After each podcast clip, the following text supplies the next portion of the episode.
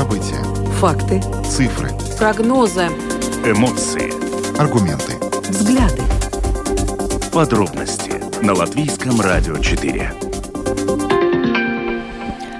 Здравствуйте, в эфире Латвийского радио 4, программа «Подробности», ее ведущие Евгений Антонов и Ильяна Шкагала. Мы также приветствуем наших слушателей в подкасте и видеостриме. Коротко о темах, которые мы обсудим сегодня, 24 октября. А, да, поговорим о переговорах о формировании коалиции. Сегодня а, представители а, нового единства, это и Кришни Скаринч, а, отправились к президенту нашей страны Гелу Левицу для того, чтобы предоставить отчет о переговорах по формированию правительства в 4 4 часа была назначена эта встреча. Вот ждем каких-то новостей э, из э, президентского замка. Пока э, нет, но, э, тем не менее, сегодня утром э, лидер национального объединения Равис Дзинтерс сказал, что темп переговоров не такой быстрый, как хотелось бы, но мы и сами видим, что э, те новости, которые поступают в публичное пространство, не свидетельствуют о том, что партии уже э, договорились о том, как будет выглядеть эта коалиция. Все-таки есть определенные еще э, ну, моменты, по которым соглашения нет. И вот сегодня мы будем этот вопрос обсуждать э, в начале нашей программы, как и то, что, собственно, отрасли, представители различных отраслей ожидают от нового правительства, какие вызовы перед ними стоят. Сегодня об этом э, глава Латвийской конфедерации работодателей Андрей Сбит рассказал в программе «Домская площадь, а днем на эту тему как раз представители различных отраслей дискутировали. Тем временем начинают сбываться печальные прогнозы о том, что рост цен на энергоресурсы приведет к росту стоимости услуг, в том числе и медицинских услуг. Рижская Восточная клиническая университетская больница объявила, что с 1 ноября повышает стоимость услуг, которые она оказывает. Стоимость койки в сутки в лечебных стационарах составит 140 евро, ну а в больных а, интенсивной терапии она увеличится до 507 евро. В общем, достаточно печальный, пусть и закономерный результат роста цен на энергоресурсы. И сегодня более подробно обсудим, в общем, э, с представителем отрасли, как ситуация будет развиваться дальше. Ну и проведем интерактив в нашей программе. Дело в том, что э, на днях э, были опубликованы данные компании по недвижимости, которые свидетельствуют о том, что э, под влиянием геополитической ситуации интерес жителей Латвии к недвижимости за границей увеличился почти в 10 раз. И мы сегодня обращаемся к вам с вопросом, рассматривали ли вы возможность переезда в другую страну в свете последних событий. Будем принимать звонки по телефону 67227 440 и Э, будем ждать ваших сообщений также на WhatsApp Латвийского радио 4, э, телефон 28 04 24. Ну а под занавес нашей программы поговорим о ситуации в Украине. Вот на минувших выходных были достаточно э, важные новости, которые сначала пошли от министра обороны России Сергея Шойгу. Он позвонил нескольким министрам обороны, в том числе Великобритании, Франции, Турции и ряда других стран. И в этих разговорах он утверждал, что Украина якобы намеревается взорвать так называемую грязную бомбу. Но Украина всячески отвергла эти заявление и сказала, что если кто-то и хочет, в общем, эту бомбу взорвать, то это скорее Россия, чем Украина. Что вообще такое грязная бомба? Есть ли смысл хоть какой-то в этих э, утверждениях России? И что вообще происходит сейчас на фронте? Об этом мы сегодня поговорили с экспертом, и чуть подробнее будет в нашей программе. Видеотрансляция программы «Подробности» доступна на домашней странице Латвийского радио 4 lr4.lv, на платформе РусЛСМЛВ, а также в социальной сети Facebook, на странице Латвийского радио 4 и на странице платформы РусЛСМ. Слушайте записи выпусков программы «Подробности» на крупнейших подкаст-платформах. Наши новости и программы также можно слушать в бесплатном мобильном приложении «Латвия с радио». Оно доступно в App Store, а также в Google Play. Ну а далее обо всем по порядку. Подробности прямо сейчас. Программа подробности на Латвийском радио 4. Главной темой внутриполитической жизни Латвии на протяжении вот уже нескольких недель остаются коалиционные переговоры. А партии, победившие на выборах 1 октября, пытаются договориться о создании новой правящей коалиции, которая сформирует новое правительство. А, вообще партии говорили, что сделают это хотят как можно быстрее. 1 ноября уже начнет работать Сейм нового состава, но пока у них не очень получается. Вот до сих пор, пока мы даже не знаем, сколько партий будет в коалиции, три или четыре. Ну Ну и сегодня премьер-министр Кришини Скаринш в 4 часа э, прибыл к президенту Эгилу Левицу, чтобы проинформировать его о ходе переговоров. Пока новостей у нас нет о том, как прошла встреча премьера и президента, но о том, насколько вообще мы близки к какой-то развязке. Сейчас будем говорить. Э, с нами на связи политолог Вейко Спольтис на видеосвязи. Э, Вейко, здравствуйте. Добрый день. А, ну, вы сами были депутатом Сейма, и вы знаете этот процесс изнутри. Как вам кажется, почему все-таки пока ну, не удается прийти к соглашению, казалось бы, ну, э, по такому вопросу, который не, идео, не, не идеологически, то есть э, три партии или четыре партии, э, все-таки и, объединенный список, и нацобъединение стоят на своем, новое единство э, настаивает на том, чтобы было четыре партнера в коалиции, и как будто бы никто не хочет уступать. Как, как, почему вам кажется так? Хотя, в принципе, могли бы уже, на самом деле, каким-то результатом прийти в рамках этих переговоров. Я думаю, что здесь у нас в этой ситуации есть множество политиков, которые хотят э, быстрого решения вопросов, которых быстрого решения невозможно достичь. Потому что, посмотрим в нашу Конституцию, э, пункт 12 очень четко оговаривает, что новый Сейм э, сходится с следующей недели. Значит, до этого президент еще даже не, не звал никого э, новое правительство составить. Из-за этого, конечно, президент дал э, как бы информацию и дал свое э, добро Кришане Сукаринчу как э, представителю э, выборы выигравшей э, партии или если так высказаться очень корректно, тогда партии, которая получила из всех э, самый большой счет голосов, и они сейчас консультируются один с другим, третий с четвертым. Э, каждый может говорить, как он хочет. Но самое главное, как это говорил и президент Славец, и Кришан Скаринш, что самое главное, мы должны понять, какие будут эти задачи, которыми за следующие четыре года будут работать новое правительство. Потому что Кришан Скаринш э, четыре года назад в ситуации с пяти партнерами коалиции и представляя самую маленькую партию, все-таки достиг своей цели и проработал 4 года. Значит, он знает, как это достичь. И я думаю, что здесь вообще вопрос не в э, персоналиях, здесь вопрос э, в работе э, и программе, которая должна будет произойти за следующие 4 года. Господин Спольтес, но вы знаете, довольно многие э, эксперты ожидали, и, по крайней мере, хотели и надеялись на то, что правительство будет сформировано быстро, коалиция сформируется быстро по причине того, что Латвия переживает, как и многие другие страны, достаточно острый энергетический кризис. Требуется принимать оперативные решения, которые, в общем, а, по помощи и поддержке населения, предприятиям, а, по другим вопросам. Насколько, на ваш взгляд, вообще...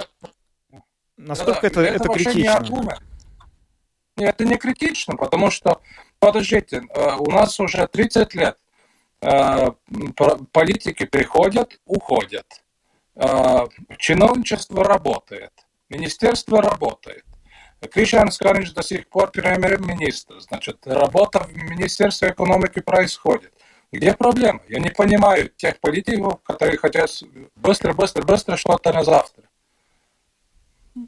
А, вы знаете, на прошлой неделе у нас прозвучало мнение в эфире ЛР4, что, возможно, а, мы идем к тому, что э, и не Кришин Скаринч будет э, формировать правительство. Как вы оцениваете вот э, такое мнение, такие перспективы, что все-таки он не сможет ну, достичь этой договоренности между партиями по, по, по тому, как будет выглядеть будущая коалиция?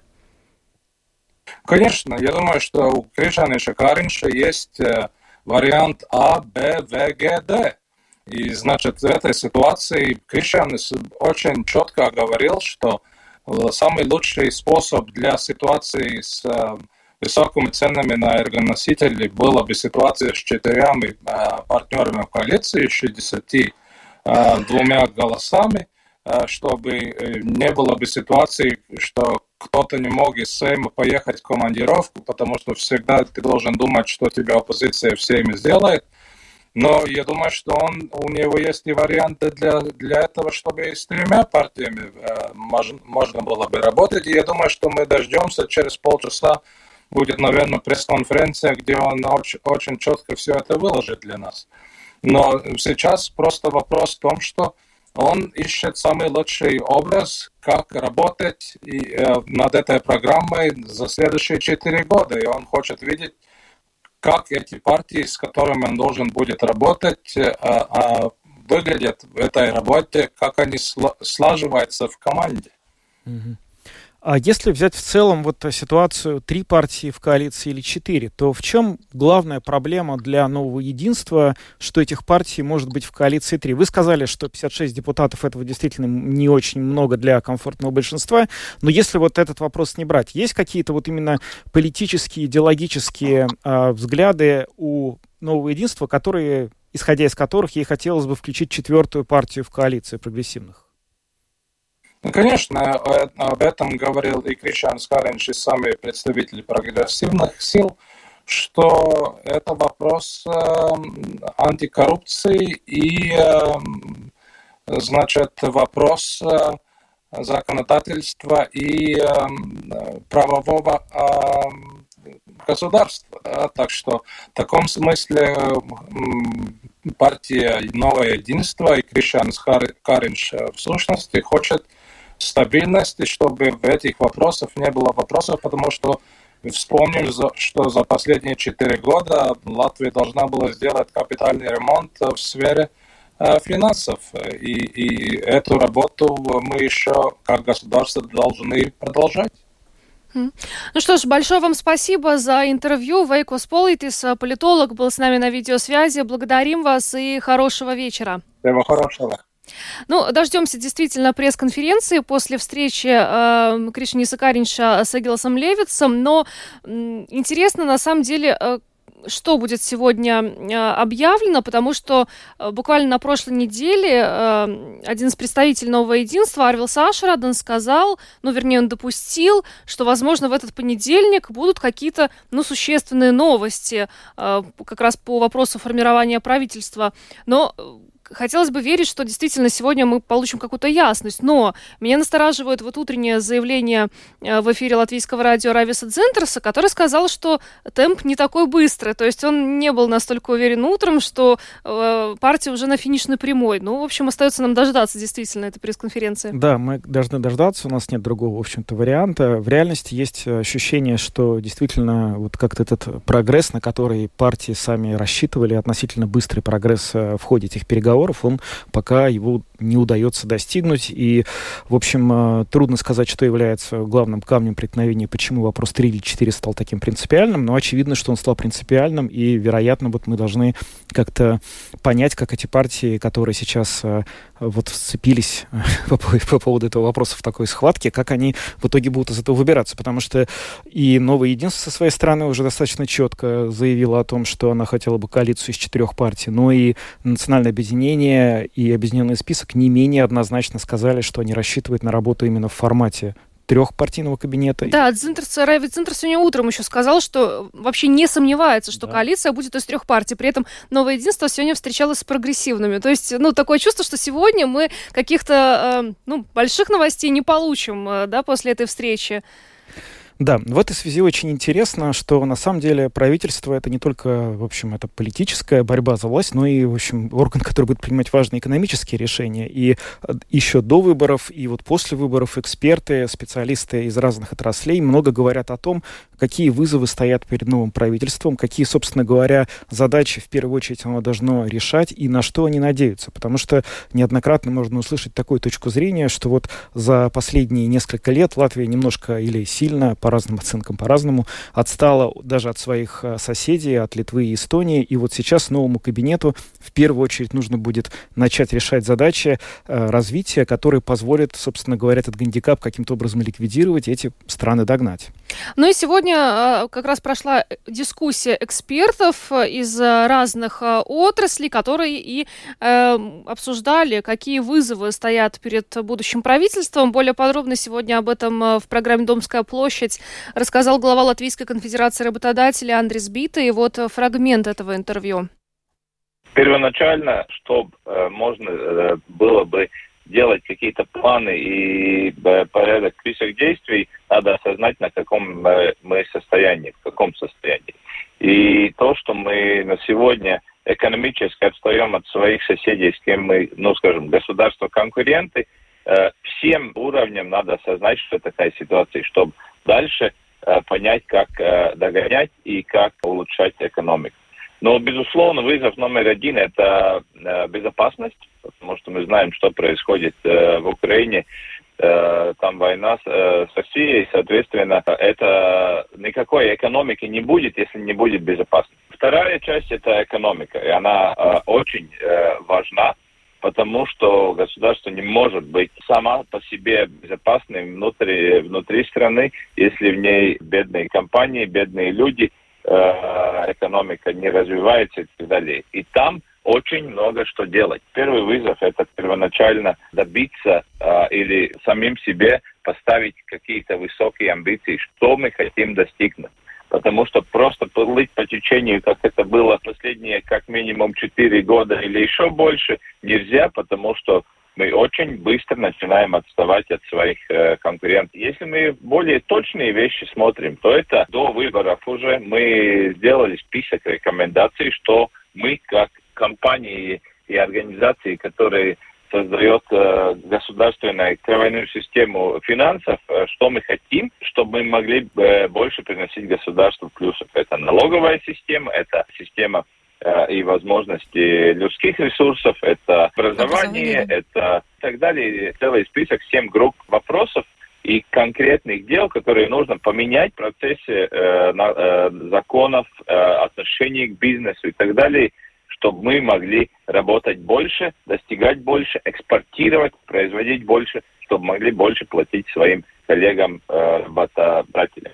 Ну, вот давайте тогда чуть подробнее, чуть углубимся. Вот какой первоочередный закон, который следовало бы, по вашему мнению, поменять для того, чтобы, э, вот как вы назвали, государственная система кровообращения э, заработала бы чуть лучше? Тема номер один, которая уже долгое время мы говорим и пока не добиваемся э, общего понятия с государством, это налоговое бремя на э, зарплаты. Не секрет, что э, у нас самая дорогая э, налоговая нагрузка на каждый евро, что мы выплачиваем работникам, своим коллегам. Соответственно, мы теряем своей конкурентоспособность, потому что мы должны работать э, в общем э, открытом мире, экспортировать свои товары. И, соответственно, это влияет дальше, входит или меньше зарплаты на руки, что люди получают, или серую экономику или неразвитие компании и так далее.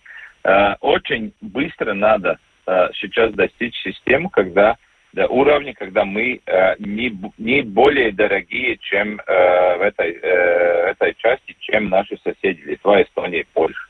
И там понятно все, что надо делать, нужно только политическую волю и определенном мере храбрость, потому что это ну, скажем, сначала потребует больше, не, не расходов, больше доходов будет в краткосрочном порядке меньше, но плюсов, которые, да, я думаю, я говорю, доходов э, налоговых, но плюсов будет больше, потому что люди выйдут и компании из серого, э, серой зоны, будут развиваться и так далее. Это номер один, что надо было бы сделать.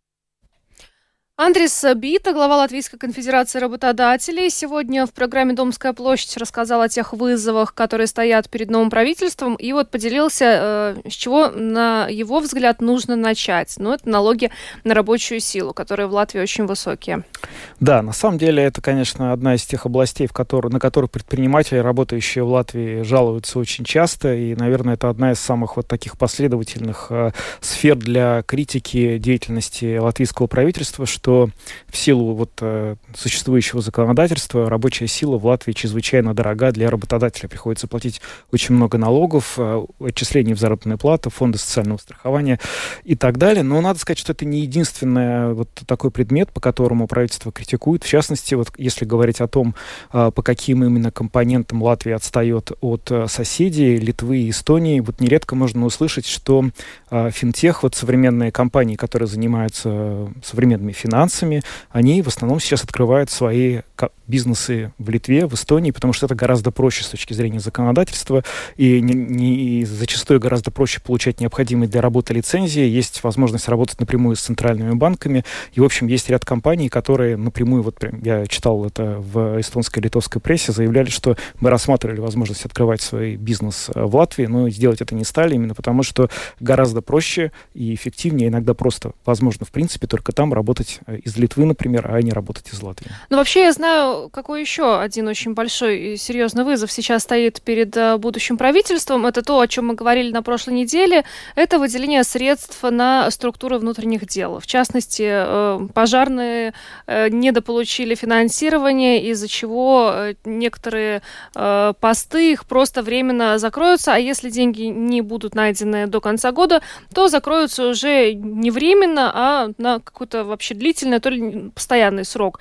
Цена вопроса, как мы помним, министр внутренних дел на прошлой неделе нам озвучивал, должно выделяться 2,5% от ВВП, у нас 1,4%. Ну, то есть очень много. Вот это очень большой вызов, серьезный вызов, который стоит э, перед новым правительством. Как они его будут решать до конца года, э, представить трудно, учитывая, что э, у них есть и другие важные вопросы, которые тоже стоят в повестке дня. Да, на самом деле это вопрос очень важный. Мы говорили, и, собственно говоря, не в первый раз у нас был представитель этой вот сферы, который давал нам этот комментарий. Но здесь, на самом деле, мне кажется, важно разделить э, два, две разные ситуации. Что э, есть ситуации, когда правительство дает людям э, рыбу, кормит рыбой, а есть ситуация, когда дает им удочку, чтобы эту рыбу ловить.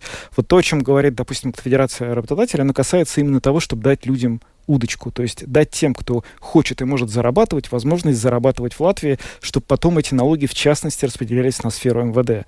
Если же правительство будет заниматься только вопросами перераспределения существующих благ между теми, кому оно нужно, рано или поздно придем к ситуации, э, что, ну, собственно, перераспределять будет нечего, потому что надо же как-то создавать условия, чтобы они работали лучше. И вот это действительно очень важный, важная задача, которую необходимо решать. Ну и еще одна важная задача э, касается медицинских учреждений. Э, да? Э, дело в том, что э, некоторое время назад э, мы в нашей программе поднимали тему, связанную с ростом цен на энергоресурсы и тем, как это, собственно, повлияет на медучреждения, больницы. И в нашей программе озвучивались мнения о том, что придется, возможно, повышать цены на услуги медучреждения.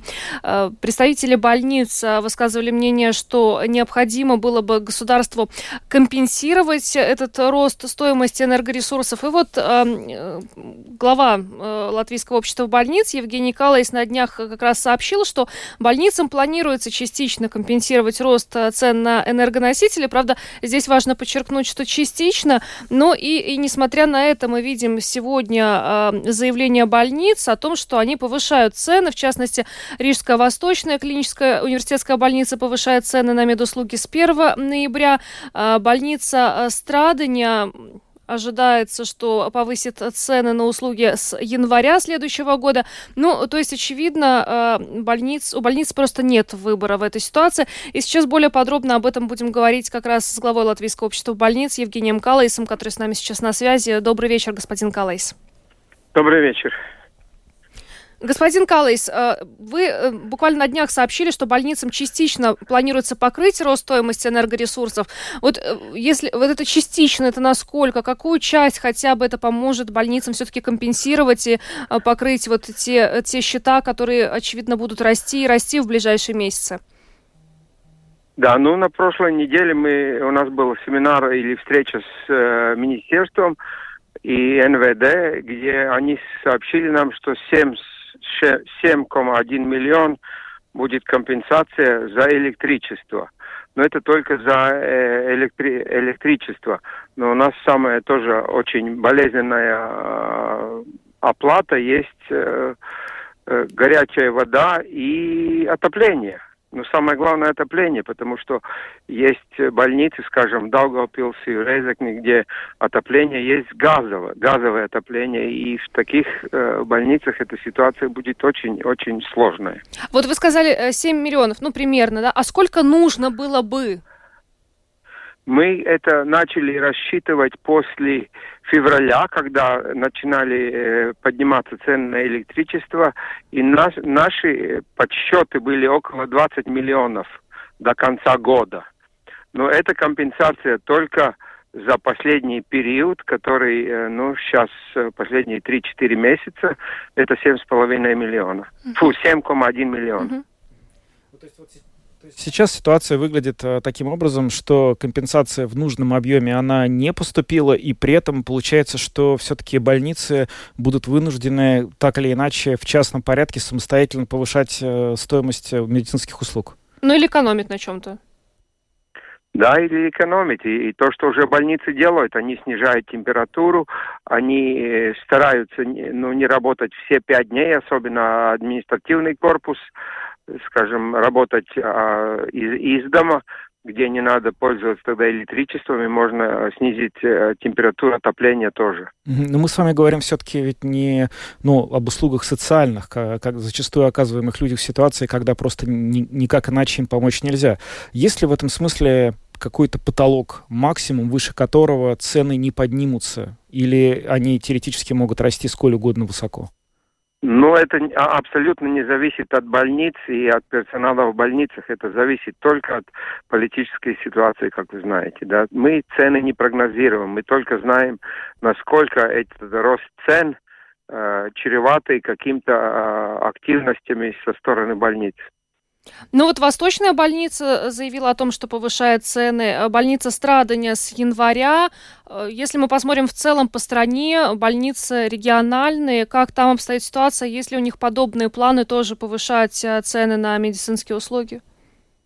Да, но это цены на медицинские услуги, которые оплачиваются uh-huh. э, пациентам. То, что оплачивает государство, эти, к сожалению, это цена пока не меняется, да, но это самая болезненная ну, скажем, такая ситуация. Если бы государство повысило цены, тарифные цены, тоже для, для своих больных, которые оплачивают государством, тогда ситуация была бы лучше.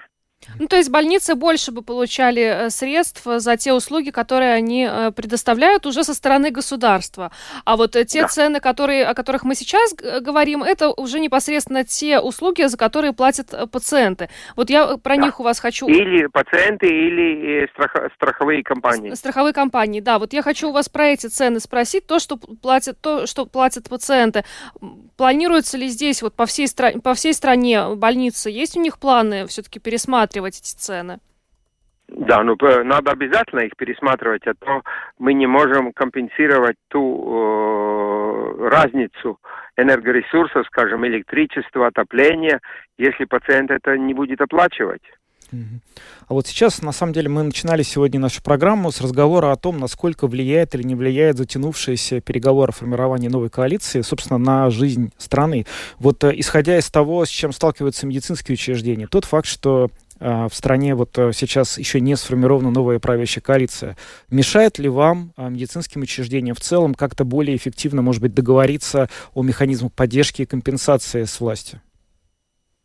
Ну, непосредственно это очень много влияет, потому что э, в последнем разговоре с министерством э, представители министерства все время говорили, мы готовим документы для нового правительства, да, так что мы еще не знаем, они тоже не знают, которое будет новое правительство, и они готовят эти документы для утверждения или для рассмотра в новом правительстве уже. А в данный момент мы не знаем. Э, господин Калыч, ну еще хотелось бы отдельно какой-то вот месседж для, для пациентов. С чем стоило бы считаться э, в ближайшие месяцы пациентам э, больниц, учитывая вот всю эту ситуацию? Ну, как вы уже говорили, самое главное месседж для а, пациентов то, что неотложная помощь будет оказываться вне зависимости от, от э, энергоресурсов, сколько они будут стоить, так что неотложная помощь будет оказываться, а плановая помощь и, и платная помощь может быть изменена в связи с такими, ну, скажем, э, большими финансовыми расходами. Но вы все-таки надеетесь, что эти э, компенсации будут пересмотрены, которые больницам будут предоставлены за рост стоимости энергоресурсов? Или, может быть, тарифы государства пересмотрят? Ну, мы все время, мы о тарифах уже говорим более чем 10 лет. И тарифы только изменились э, в той, э, ну, скажем, оплате, которая связана с окладом медиков. Остальные э, пункты пока не изменяются, но мы об этом говорим уже 10 лет, и те, те тарифы, которые были тогда и сейчас есть в, то, в данный момент. Это самая большая проблема. Ну что ж, большое вам спасибо. Евгений Калайс, глава Латвийского общества больницы, был с нами на связи. Благодарим вас и всего доброго. Да, всего доброго вам тоже и здоровья. Спасибо, спасибо. Да, да. Э, здоровье это ну, самое главное пожелание, э, потому что в больнице, возможно, будет попадать э, дорого. Но это если речь идет о тех услугах, которые оплачивают пациенты, оплачивают страховые компании, да, все, что оплачивает государство, это все остается неизменным. Но вот эти вот платные, скажем так, услуги, на них э, больницы повышают цены одна за другой. В противном случае они просто не смогут э, оплатить э, счета за энергоресурсы. Не только электричество, но вот, как господин Калайс отметил, еще горячая вода тоже очень дорогая, поэтому больницы вынуждены экономить. В частности, вот как он рассказал, уже некоторые меры предпринимаются. Рабочая неделя не 7 дней, а 5 дней. То есть больница работает, административный корпус не работает. Или понижается температура. Конечно же, здесь очень важно важно э, понимать, что ну, не будут больницы понижать температуру до таких пределов, когда это уже просто опасно для здоровья пациентов, да? Именно в этом и суть, что есть предел. Это больница, они не могут э, действительно, ну, как сказать, ужаться и э, начать, как библиотека, например, да, вот которая, э, Латвийская национальная библиотека сказала, что мы будем работать теперь 4 дня, да, и хорошо, они могут это позволить себе, потому что, наверное, люди, которые ходят в библиотеку, тоже могут какую-то свою нагрузку посещений распределить так, чтобы ходить именно в эти 4 дня. Пациенты не могут. Пациенты не могут, и врачи не могут. Собственно, это просто обесмысливает саму идею медицинской помощи. Поэтому, конечно, да, здесь э, ситуация сложная. Будем надеяться, что, в общем, э, коалиционные переговоры завершатся в каком-то обозримом время результатом, и Минздрав будет тоже получит нового хозяина, который будет с этой проблемой разбираться. Так, есть новости. Да. Срочные. Хорошо. Да, а, президент а, выступил с заявлением, президент нашей страны Гилс Левиц, он сказал, что вырисовывается коалиция и следующее, правитель, следующее правительство, а, скорее всего, будет состоять из трех партий. Это «Новое единство», «Объединенный список» и «Национальное объединение».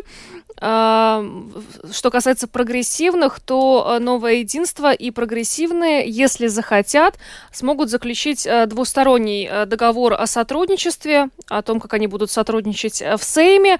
Но что касается коалиции, да, президент заявил, ну, после разговора с Кришинисом Кариншем о том, что, скорее всего, это будут три партии. Ну что ж, это действительно означает, что какой-то э, пере, ну, перелом в этих э, переговорах произошел, потому что до сегодня о том, чтобы это было три партии, однозначно, в общем, ни президент, ни э, Кришьянис Каринш не высказывались. Кстати, вот мы в начале передачи говорили вам номер нашего WhatsApp, по которому можно писать нам. Пожалуйста, не звоните по этому телефону, но пишите сообщения. Некоторые мы будем зачитывать. Вот э, э, одно из сообщений, что внешний долг не позволит снизить налог на рабочую силу. Это слушатель отреагировал на вторую тему по поводу того, что рабочая сила у нас очень много налогов, налогов, и нужно это, э, стоимость этой силы снижать. И вторая инициатива этого слушателя — это приземлить наших депутатов и высших чиновников методом привязки их зарплат к минимальной, тогда будет действовать обратная связь. Ну, видимо, это реакция на решение об увеличении зарплат в органах власти, которое вот э, было принято несколько недель назад, что с Нового года будет повышена зарплата и в Сейме, и в ряде других тоже государственных ведомств. Вот э, такая точка зрения, которая высказывает наш слушатель. Ну, хотелось бы прокомментировать еще немножко заявление президента. Мы три недели, по сути, ждали э, какой-то ясности да, по вопросу, как будет э, выглядеть э, будущая коалиция, правительство, сколько партий будут формировать э, правительство. Но вот тот договор, о котором э, заявлено, о том, что новое единство и прогрессивные могут заключить этот двусторонний договор о сотрудничестве в Сейме, он, по сути, и ну, скажем так, э, минимизирует вот этот риск, когда какие-то депутаты, например, уезжают в командировку, э, и нету коалиции большинства голосов в парламенте, да, то есть такой договор, ну, дает какую-то подушку безопасности да, для коалиции э, в Сейме во время как раз таких э, голосований, но при этом в правительстве три партии. Э, завтра будем обсуждать. Да, правительство три партии. Не очень только понятно, на каких условиях на это пойдут партии прогрессивные, которые, они, получается, как бы входят в коалицию. Ну нет, голоса. они не входят в коалицию. Ну, У них просто заключен договор о сотрудничестве. Такие договоры заключались и в предыдущих да, парламентах. Да, ну, да. Угу. ну вот интересно, какие у них... Надо будет завтра пригласим представители Да, партии да. «Прогрессивные», и постараемся с ними это Постараемся завтра организовать э, такой разговор, а пока проведем интерактив. Дело в том, что э, компания по недвижимости Astra Property э, провела опрос, э, ну, вернее, подвела такие итоги, согласно которым э, с начала войны, развязанной Россией в Украине, интерес жителей Латвии к зарубежной недвижимости вырос примерно в 5 10 раз в зависимости от страны. И, э, как рассказал э, представитель этой компании, дело связано с стремлением э, к большей безопасности, физической, финансовой, поэтому, ну, понятно, у нас, э, когда мы обсуждали, кстати, и с представителями туристической сферы, к нам и туристы боялись ехать, потому что у нас сосед э, с восточной стороны, да, не, не, не такой, как он есть. Ну и, и, собственно, жители, да, тоже в 10 раз увеличился интерес к недвижимости за границей. Вот мы сегодня хотим по этому поводу а, провести опрос среди вас. Да, и наш вопрос, который мы вам сегодня задаем, звучит так. Рассматривали ли вы возможность переезда в другую страну в свете последних событий? Телефон прямого эфира 67227-440. Мы также принимаем ваши сообщения на WhatsApp 2804-0424. У нас уже есть первый звонок. Говорите, пожалуйста, в эфире.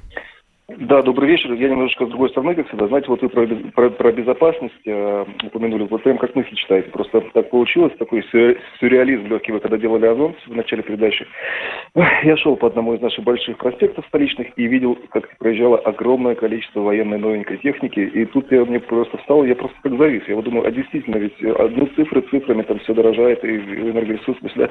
Но само, сама твоя локация, где она будет безопаснее? Там, где вот огромное количество военных или где-то в глубинке как некоторые наивно думают, там, не знаю, на, там, на побережье итальянском, ты разве там будешь больше безопасности, чем, чем когда вокруг огромное количество полиции, военных и так далее. Такой вопрос очень интересный. Ну, то есть вы считаете, что переезжать никуда не надо? Нет, потому ни в коем случае. Понятно. Нет, Спасибо нет. вам за ваше мнение. Есть еще один звонок.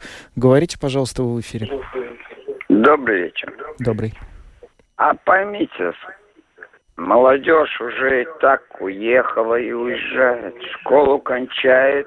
И Ну не, все ну не вся молодежь. Ну ладно, давайте. Это такое, мне кажется, тоже сложившийся какой-то стереотип э, о том, что э, уезжают молодые люди из Ну, Латвии. я маленько иронизирую. Ну, Вы сами собираетесь куда-нибудь уезжать в свете последних событий? Куда? Где родился, там и пригодился. Мгм. Спасибо за звонок. Э, 67227-440, э, телефон прямого эфира и WhatsApp 28040424. Э, Напоминаем вопрос, рассматривали ли вы возможность переезда в другую страну в свете последних событий? Да, интересно, что среди тех стран, которые назывались вот э, в этом исследовании, есть такие, как Объединенные Арабские Эмираты, Испания и Северный Кипр. Это, надо сказать, достаточно экзотический набор. Объединенные Арабские Эмираты, ну, в общем, ладно, но вот Северный Кипр это вообще такая официально непризнанная часть э, острова Кипр, которая удерживается Турцией. И, в общем, интересно, из каких соображений ехать именно туда. Да. Добрый вечер, говорите, пожалуйста. Добрый вечер. Добрый. Э, Я хотел э, сказать, я посылаю вам, отправляю свои фотографии Мгм. И не пропускают. И я на- послала вам смс-ку. Мгм. У меня в квартире просто А жуть. вы знаете, но мы сейчас другое обсуждаем. Вы куда-то, вот Но в свете я- того, что у в квартире меня не очень хорошо. вопрос. Может быть, вы Понимаете, в Эмират- меня, в я до вас дозвониться не могу. Вот сейчас дозвонилась, это хорошо. Я сожалею, но я не могу вам помочь, потому что мы... здесь, Позвоните, э, пожалуйста, в э, Дом управления, в обслуживающую компанию. Да, Я они- понимаю, мне кажется, э, мы, мы получали этот звонок уже Да? в нашей Мгм. программе о том, что дома сыра не включено отопление. Это к обслуживающей компании, да, конечно. безусловно, мы тут ничего не можем сделать. Говорите, пожалуйста, вы в эфире. Здравствуйте. Алло. Здравствуйте. Здравствуйте. Да, ну вот э, мне 48 лет, и я достаточно хорошо здесь стою на ногах в Латвии. У меня свой бизнес, у меня есть недвижимость. Э, ну, то есть я крепко стою на ногах. Но после этих выборов э, цензурных слов, чтобы их описать, у меня просто нет. Они отсутствуют. Э, я не голосовала за те партии, которые были уже у власти, потому что они себя настолько дискредитировали, что дальше уже некуда. Э, и я в свои 48 лет я задумалась над тем, чтобы уехать. То есть мне почти 50. Мгм. И я серьезно над этим задумалась, чтобы оставить здесь все. Ну, какую страну вы рассматриваете? Куда вы хотели бы уехать? Я в этом году посетила э, Великобританию, и просто со слезами на глазах мне было жаль, что я не посетила эту страну э, лет 15 назад, когда была помоложе. Мгм. Но это страна, которые, вари- варианты переезда в которую я рассматриваю. Мгм. Как один вариант, а второй вариант какая-либо теплая страна. Мгм. Понятно. Спасибо вам за ваш звонок. Ну, Великобритания, на самом деле, наверное, неплохая страна. Правда, это отнюдь не самый дешевый вариант для иммиграции. Здравствуйте, говорите, пожалуйста. А, здравствуйте. А, меня выжили просто из квартиры. Был хрущев... Почему вы не говорите? Скажем, лет 30 назад за квартиру платили 15 рублей за все про все. Ну, а потом сказали... Давайте, давайте ближе к теме опроса. Мы сегодня Да. обсуждаем, хотели вы покинуть Латвию или нет. И если Ага. да, то в какую страну в вы том, хотели что- бы уехать? Передо мной такой вопрос не стоит. Приходится жить, так сказать, где придется. Меня выжили ценами. Понятно. правительства- Спасибо вам за ваш звонок. Есть еще звонки, мы принимаем их. Здравствуйте, говорите, пожалуйста. Да, вот у нас, прерва- у нас прервалось, прервалось э, соединение. Так вот, э, я серьезно рассматриваю переезд э, в э, другую страну и оборвать э, концы с Латвией. Конечно, не буду отказываться от гражданства пока что, но в перспективе возможно, потому что эта страна меня просто разочаровала. Я здесь родилась, здесь родились мои предки, у меня все граждане в семье, э, и я разочарована. Понятно. Ну, очень, Жаль это слышать. Очень грустно Да, получать но- такие звонки, на самом деле. У на- наш опрос, мне кажется, немножко в, в другое Да, в другую русло. сторону. Здравствуйте, говорите, пожалуйста. Куда вы думали Я еще раз хочу, я под- э, посылала вам э, это самое. Да, я, я призываю вас вернее. связаться с обслуживающей Я компанией. уже звонила. Мы не можем, понимаете, мы не можем из студии ничего сделать. Это странно звонить нам еще раз по этому поводу. Говорите, пожалуйста, в эфире. Это последний звонок. Здравствуйте. А, а вопрос-то некорректный. Для того, чтобы переехать, надо, надо иметь э, ресурсы, деньги и так далее, и возможности. Ну, вот До поэтому мы и спрашиваем, Вопрос именно в том, рассматривали ли рассматриваете вы эту возможность или нет. Э, Ну, какой-то у нас очень пессимистичный получился опрос. Э, На самом деле, э, надеялась, что все будет несколько иначе. Э, Конечно, это не большинство э, слушателей, да, которые звонили в нашу студию, но вот мы слышали, что некоторые рассматривают, и не только из-за геополитической ситуации, да, и соседства нашего, но и по другим причинам, в том числе и по политическим. Да, но на самом деле я думаю, что здесь нужно тоже не драматизировать, потому что, в принципе, решение о смене места жительства, оно иногда принимается под влиянием каких-то абсолютно бытовых обстоятельств. Я, несколько моих приятелей вот сейчас на несколько месяцев уехали в Испанию просто потому, что там теплее, а у них маленький ребенок, и с ребенком, ну, вот им там будет проще.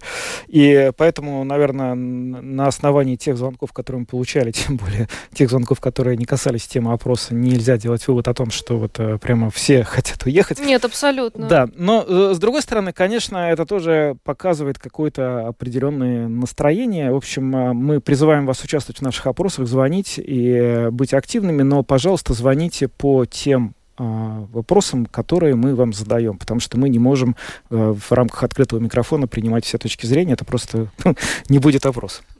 Э, Ну, а пока двигаемся дальше, поговорим о ситуации в Украине. Там э, звучат обвинения в адрес друг друга. Да, Россия и Украина обвиняют друг друга в подготовке взрыва так называемой грязной бомбы. Да, это такая э, штука, которая, в общем, до сих пор в информационном пространстве у нас э, не звучала. Мы много знаем, слышали о том, что вот э, Россия говорила о возможности какого-то ядерного использования оружия. Мы слышали о тактическом ядерном оружии, но вот теперь у нас появилась еще грязная бомба.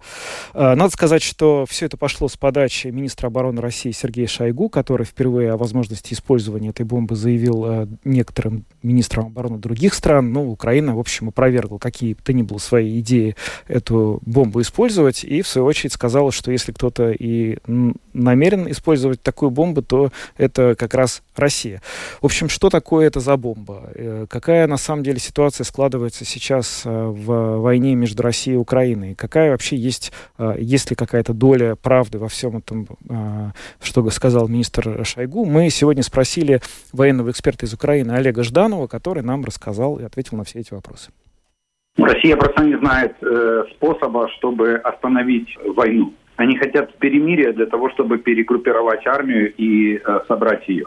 Они проигрывают сейчас во времени, и поэтому им нужна передышка. Любой способ. Пока будут разбирательства, пока будут э, переговоры, Россия сможет перегруппироваться для возобновления наступления. А на ваш взгляд, вот это вот сообщение о грязной бомбе могло бы помочь этой передышке? Ну, конечно, это, э, они надеются на то, что сейчас э, западные партнеры Украины начнут задавать вопросы, начнут обсуждать, и в конечном итоге, может быть, это приведет к переговорному процессу между Россией и э, Украиной. Россия очень хочет переговоров. Если говорить просто с сугубо технической точки зрения, что именно из себя представляет, собственно, грязная бомба, и есть ли у Украины возможность ее получить? Ну, теоретически да. Но смотрите, грязная бомба представляет собой что? Радиоактивные отходы, которые самый простой и примитивный способ. Радиоактивные отходы, которые можно переместить вместе с обычным фугасным зарядом, подорвав фугасный заряд, разбросать их на определенной территории. Вот принцип действия грязной бомбы. Это может сделать любая страна, у которой есть радиоактивные отходы или, допустим, атомная энергетика. Но у нас это невозможно. Почему? Потому что мы, во-первых, мы придерживаемся договора, у нас нет ядерного оружия у нас мы придерживаемся договора о нераспространении ядерного оружия. И главный критерий это то, что мы сотрудничаем с МАГАТЭ, и МАГАТЭ всегда может проверить наши отходы на атомных станциях. Вы сказали, что главная причина, почему эти разговоры пошли сейчас, это попытка и желание России получить какую-то передышку, потому что она проигрывает да. на поле боя. Вы могли бы чуть более подробно рассказать, что сейчас происходит на поле боя, что происходит в Херсонской области, что происходит э, под Луганском, каковы сейчас вообще позиции ВСУ и России, какова динамика динамика в этом конфликте? Сейчас ситуация на фронте, на фронте более-менее стабильна. Фронт э, на отдельных участках колеблется там в пределах одного-двух километров в различную сторону. Где-то мы имеем успех, где-то противник имеет успех. Но Российская Федерация не успевает пополнять потери ни в технике э, и вооружении, ни в личном составе. Вот они сейчас везут мобилизованных, э, особенно те, кто первую волну был мобилизован, просто для пополнения потерь. Потери они несут в среднем где-то примерно до батальона в сутки на всех оперативных направлениях на территории Украины. Для России это катастрофически. Это получается, что они не успевают пополнять личный состав и технику, вот поэтому они приняли решение кидать мобилизованных без обучения просто, просто на передовые позиции. По технике у них вообще коллапс. Сегодня основной боевой танк российской армии это Т-62. То есть они уходят в глубокое прошлое. Они сейчас выгребают технику из Белоруссии, потому что она там более новее. Там есть Т-80, есть Т-72 советские. А в России они уже э, снимают хранение 62-ки. Вот почему, почему и общая динамика идет к тому, что сейчас обе стороны накапливают, пытаются накопить резервы, и у нас больше шансов раньше накопить резервы и возобновить контрнаступление. Ну, кстати, даже при нынешней ситуации мы постепенно на том же Херсонском направлении э, потихонечку продвигаемся вперед и освобождаем э, наши населенные пункты и территорию.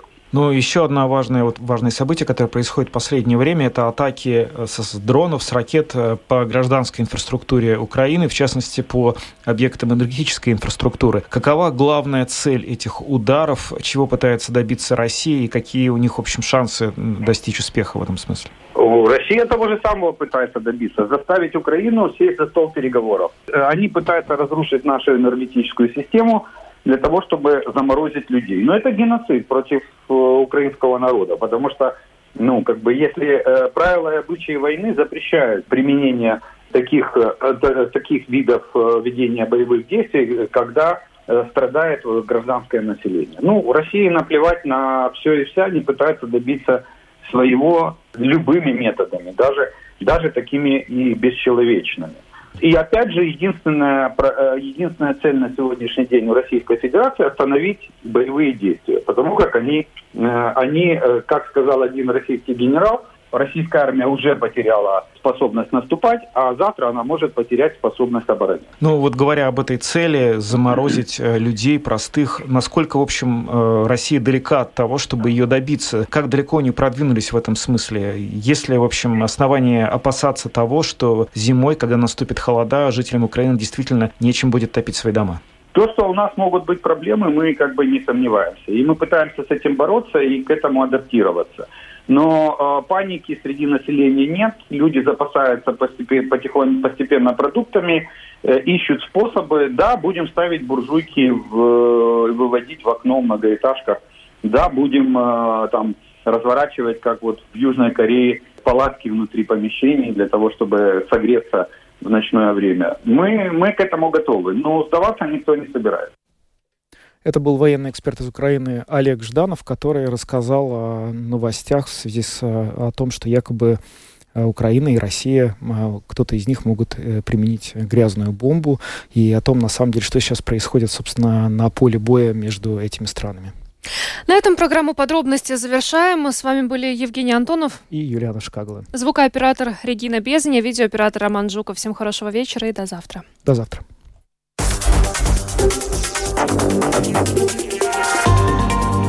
Латвийское радио 4. Подробности по будням.